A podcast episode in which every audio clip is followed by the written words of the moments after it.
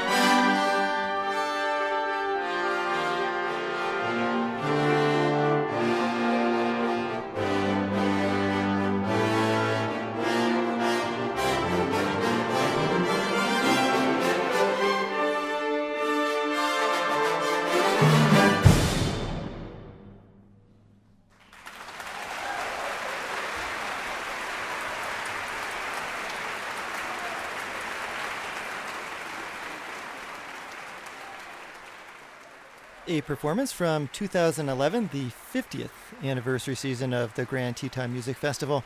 All Things Majestic, a work by Jennifer Higdon that was commissioned for the 50th anniversary. Donald Runnicles conducting the festival orchestra at the Grand Teton Music Festival in Jackson Hole, Wyoming. And you're listening to Live from the Grand Teton Music Festival. We're going to move now to a composer very near and dear to your heart, the Pulitzer Prize winning American composer Aaron J. Kernis. The piece we're about to hear is Musica Celestis, or Heavenly Music. Give us an overview of this piece so our listeners have an idea of, of what to expect over the next 15 minutes.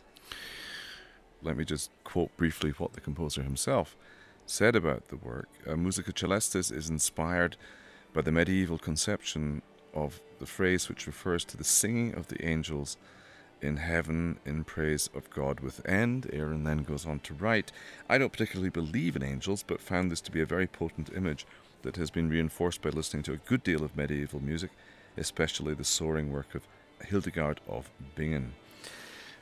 Those listening to Aaron's work will be reminded immediately of the Adagio for Strings. Samuel Barber had a, a very, very big impact on Aaron. Uh, the music begins uh, quietly, sweetly. It's almost as if, well, he writes in the score, it should emerge from nothing. And one does have these initial soaring chords which gradually lead into this theme which permeates the whole work. And basically, the whole work is a variation on this theme that we hear from this almost like a distant uh, string choir and builds up into this ecstatic chatter, uh, if, if that's not the inappropriate word when it comes to talking about angels.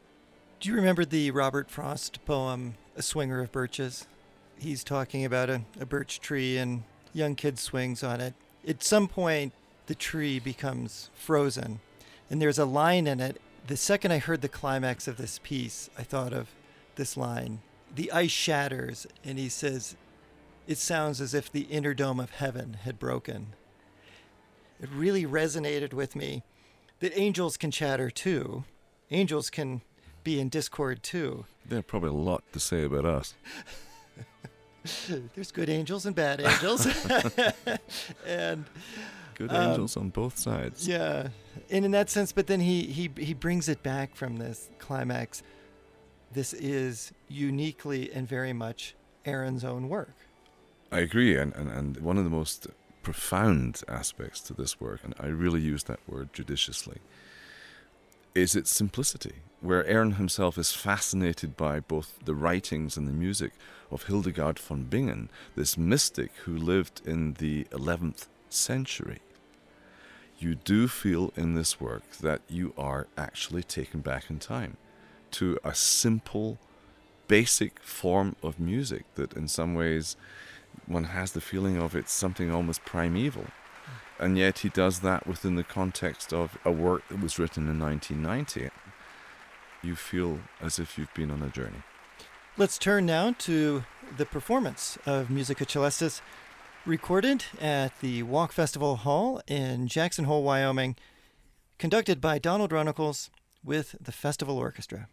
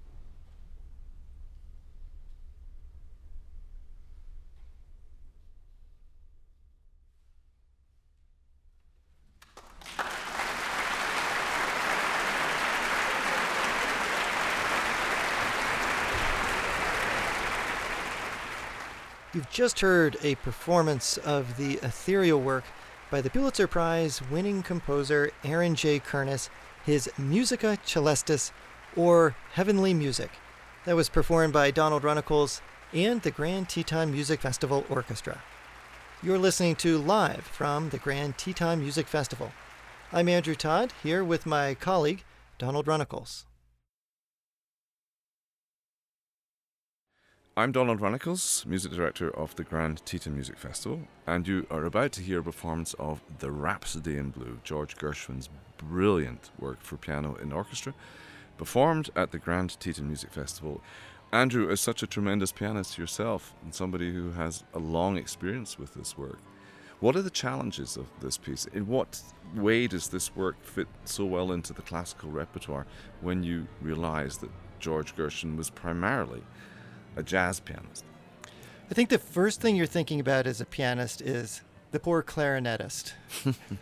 because before you ever play any of some of the best known literature in piano, the clarinetist has to hit this very difficult slide up to a high B flat. And there's something very comforting about knowing somebody in the orchestra is much more nervous than you are about performing. The other thing that strikes you is just how many amazing themes there are for the piano. The themes that everybody knows, just how well timed and how he makes the entire audience wait for the big themes, which at first is the big orchestra theme. People probably know that from United Airlines commercials. Or Fantasia 2000. Or Fantasia. And again, it's that timing and building to something just over 15 minutes. It's really quite remarkable.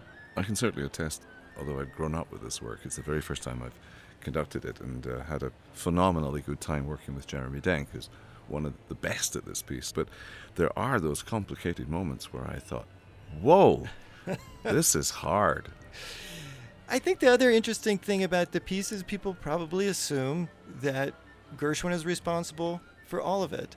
In fact, this composer, Ferde Grofe, did the orchestration, which everybody really knows that big, lush orchestration. What Gershwin really knew was the very lean jazz version for the Paul Whiteman mm-hmm. Orchestra. And in that sense, it's the work of two great American composers. And just to tie it back into the Grand Teton Music Festival, guess who conducted it the very first season in 1962 in Jackson Hole? Ferde Grofe. And a performance of none other than the Grand Canyon the Grand Suite. Canyon Suite. Should we listen to this performance? Please. Donald Runnicles conducting the festival orchestra with the wonderful Jeremy Denk at the piano.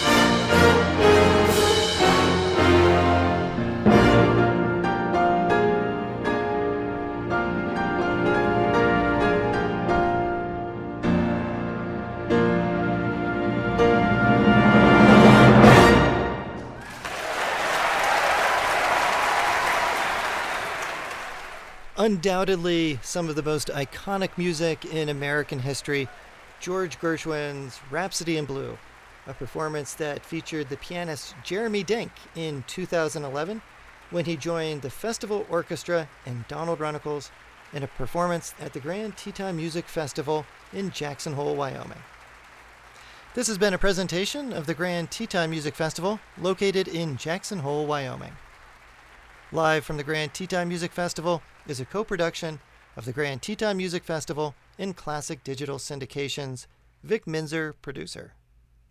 Live from the Grand Teton Music Festival is supported by John and Barbara Vogelstein. And by the way, we'd love to hear from you. Go ahead and write us, which is easy to do. Simply send us an email at listener at gtmf.org.